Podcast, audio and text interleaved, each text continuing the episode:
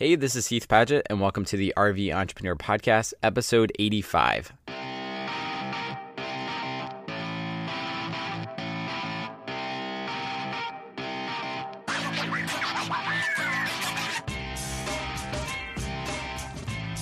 The RV Entrepreneur is a weekly podcast for nomadic entrepreneurs.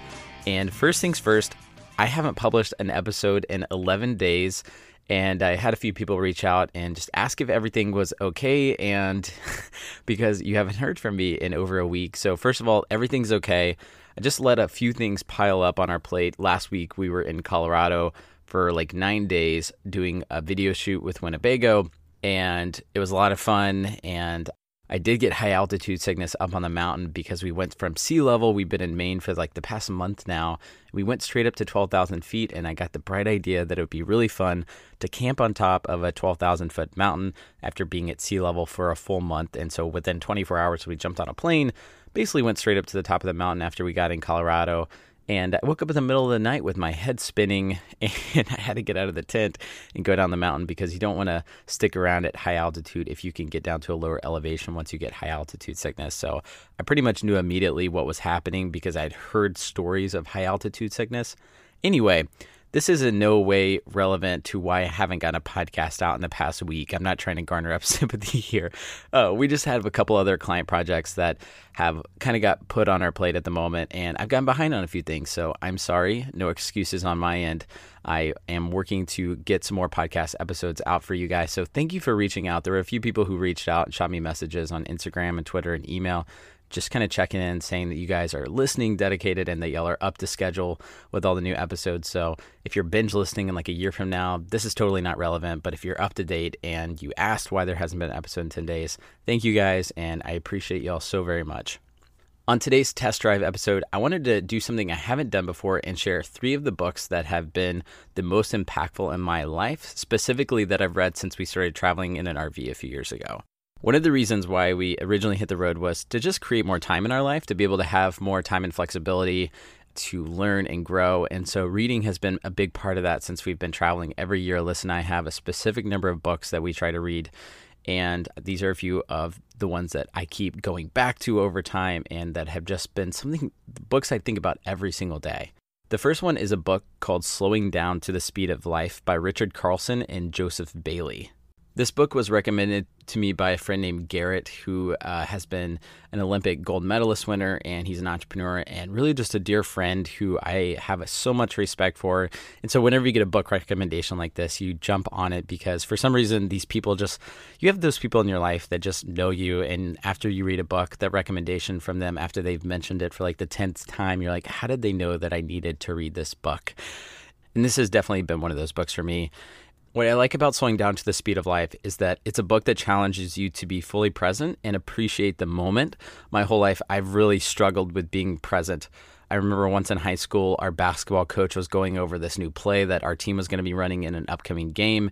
And he recognized, he looked over at me and saw that I was in La La Land. And I don't think he threw the basketball at me, but he might as well have been because he started screaming at me and told me that he had talked about it with our baseball coach as well. And then he's like, Padgett, you have some talent, you have potential, but he's always in La La Land and he just ripped me a new one in front of everyone. It was really embarrassing. I still remember it. Thanks, Coach Toon. And I think about this from time to time because in the moment, while it was just thoroughly embarrassing, he was 100% right. I really struggled to be fully present while we're out traveling and going to cool new places. A lot of times I find myself thinking about work projects and things going on in the back of my mind. And I find that instead of punching out of work at five o'clock every day and then going to do a hike or something like that, there's often been like a gray area in our life the past few years where I'm carrying work with me whenever I'm traveling and doing cool adventures, going on hikes, kayaks, bike rides, and vice versa. I'm, I'm kind of feeling guilty when I am working and not exploring, and then when I'm out exploring and I'm not working. And there's just been, it's all been self induced, and I just didn't realize how right my basketball coach from high school was. So, slowing down to the speed of life has helped me acknowledge these mental scripts that I have and how they're always constantly running. And it basically breaks your mindset into two different modes of thinking. There's analytical mode of thinking, which is kind of calculative. So we have all the variables in a given line. So if I'm balancing our budget at the end of the month, this is a very analytical mode of thinking where I'm looking at all the numbers, I have them all sitting here in front of me, and I'm calculating. And then there's a free flowing mode of thinking, which is where you don't have all the variables and you're more or less just relaxed. You're kind of in this flow state. It's why people say that you get a lot of ideas in the shower while you're driving because you're very relaxed and you don't necessarily have all of the answers. And the problem is is that we try to solve so many problems in the analytical mode of thinking when we don't have all the variables. For instance i think a lot about campground booking and it's kind of in the back of my mind a lot as i'm working or as i'm doing dishes or anything like that. And i'm trying to always figure out what how i can be solving this problem in the campground reservation space. But it's a problem that i don't necessarily have all the answers to. I don't have all the numbers sitting in front of me and i'd be better served at solving this problem if I kind of shifted into this free flowing mode of thinking where it wasn't in the front of my mind, but it was something kind of always working itself in, out in the back. And it sounds kind of woo woo, and they, they describe it a lot better than I do, of course. But in essence, slowing down to the speed of life has helped me learn how to calm a lot of my rampant monkey mind all the time, my thoughts going to and fro, and recognize that always my emotions are a direct result of my thoughts. I'll say that one more time because I think it's super, super important my emotions are always a direct result of my thoughts and always have been. It's literally impossible to feel something without thinking it first. So it's impossible to be angry without thinking angry thoughts.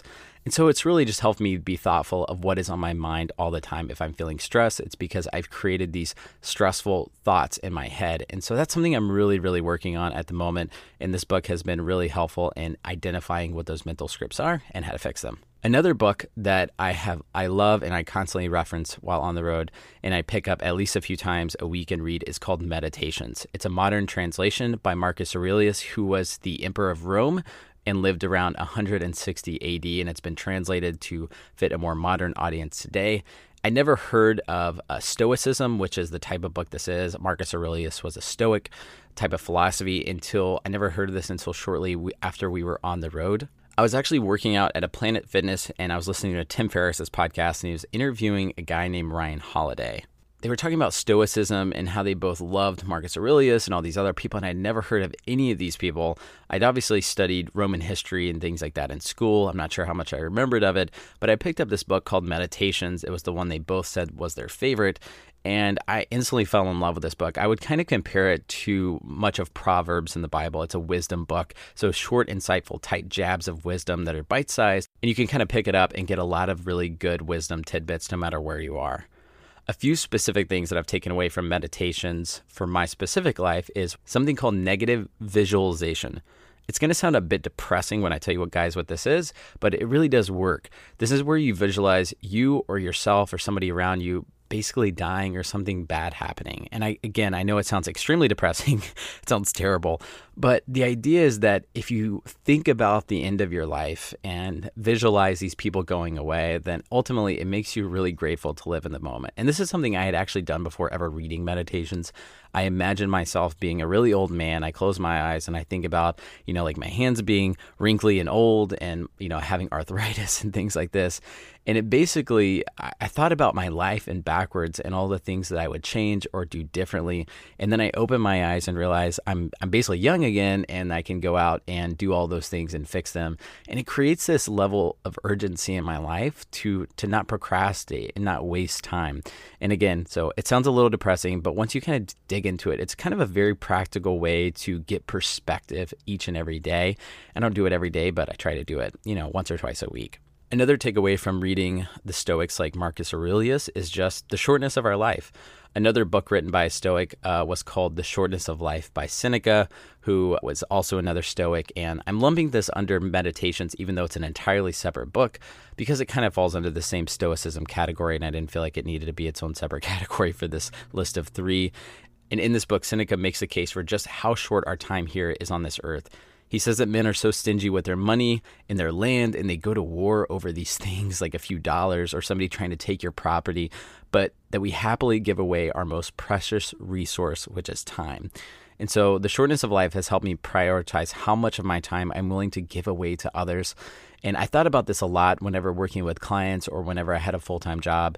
After our first year on the road, I, I temporarily worked with a guy and it was a 40 hour week gig and I just didn't feel like my time was being respected as much and that they were constantly he was constantly demanding more and more of my time. And so the shortness of life just helps me think about how nobody will ever prioritize your time as much as you do. And uh, it's just a really good reminder. Another thing I've learned from the Stoics is to do less, but better. This is a constant mantra of mine and something I'm always striving to do. And whether I succeed at this or not is a totally different story. but a quote from the book, uh, Marcus Aurelius says If you seek tranquility, do less, or more accurately, do what is essential. Do what brings a double satisfaction to do less, but better. And he said basically all the things I just said in a really nice, clean way. The third book on my list of books that have changed my life since we started traveling is a book called The Ego is the Enemy by Ryan Holiday, who is the guy I referenced and introduced me to meditations. Ego is the Enemy is a book that challenges me and pushes me in the self awareness category. Ryan has become, for sure, one of my favorite authors. He's written a few other books like Ego is the Enemy, Obstacles the Way, and his newest book, Perennial Seller. Ego is the enemy is about being realistic about your own skills and motives while working towards any given goal.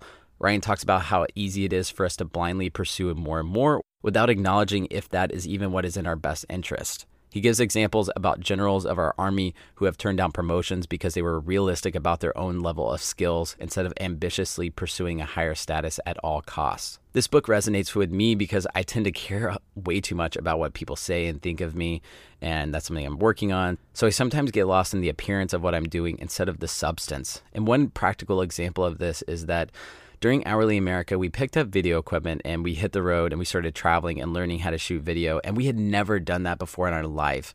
I mean, we were pretty much the equivalent of freshmen in college who just started studying film and video, and we weren't even doing it traditionally. We were doing it on our own.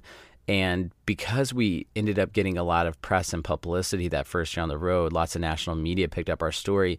I felt this false pressure to ultimately be this amazing filmmaker, even though I was just getting started. And what it did is it paralyzed me. Like this ego got in my way where I told myself I needed to be something I wasn't and I needed to be a way better, more talented filmmaker because I talked so much about this documentary. And uh, a lot of times I kind of wish we hadn't got all that press and publicity because then it wouldn't feel like I needed to make something amazing. And, uh, and so in, ego is the enemy. Ryan talks a lot about uh, how to conquer the ego and how it holds us back from achieving what we want to achieve. Another point that Ryan brings up in ego is the enemy is that our ego ultimately wants recognition for things before we actually do them.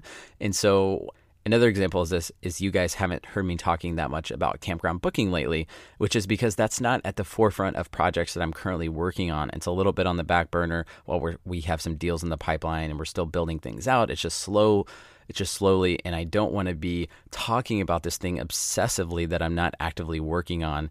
And one of the ways that Ryan puts us in this book is we can either be or do. We can either act like we're something and talk about it and you know try to be recognized as that thing or we can just put our heads down and do the work and uh, it's just such a really good reminder and it's a really good book for anybody who values self-awareness because it's one of those things that's so easy to trick ourselves and i obviously lump myself into that category a couple honorable mentions that didn't quite make the list Theodore Roosevelt by Edmund Morris. It's a biography of the first part of Teddy Roosevelt's life that is absolutely fascinating leading up to his presidency. Teddy Roosevelt lived a incredibly adventurous life, like getting shot off a horse by Indians and all of these other crazy things that you're just like you can't believe that a president actually went through all these different things. Uh, so that's an amazing book. There's actually three parts of that. There's one leading up to his presidency, one during, and one after. And uh, I've only read the first one because it's like a thousand pages and it's really long, but totally worth it. Another one is called The One Thing, a book by real estate mogul Gary Keller that talks about focusing on doing less but better. It's a great reminder for anybody that feels like they have way too much stuff on their plate. And the last one is Choose Yourself by James Altucher, which is just a great book about why we're living in a generation where you have the opportunity now more than ever to create your own career, your own work, and do what you love and choose yourself uh, is the essence of that book. and it's kind of self explanatory, but it's a great book by James, and I would highly recommend those as well. Anyway, that's all for today's test drive. Thank you guys for tuning in and for reaching out and being patient and just for being awesome community and awesome podcast listeners. If there's anything that you guys want us to cover on these test drives, I'm going to have Alyssa on some upcoming episodes. Feel free to reach out and shoot us a message on Instagram, which we merged our accounts. It's at Heath and Alyssa on there. Thank you guys so much. Would love a review. and for you guys to subscribe in iTunes. That means the world. And I will see y'all next week on the RV Entrepreneur Podcast.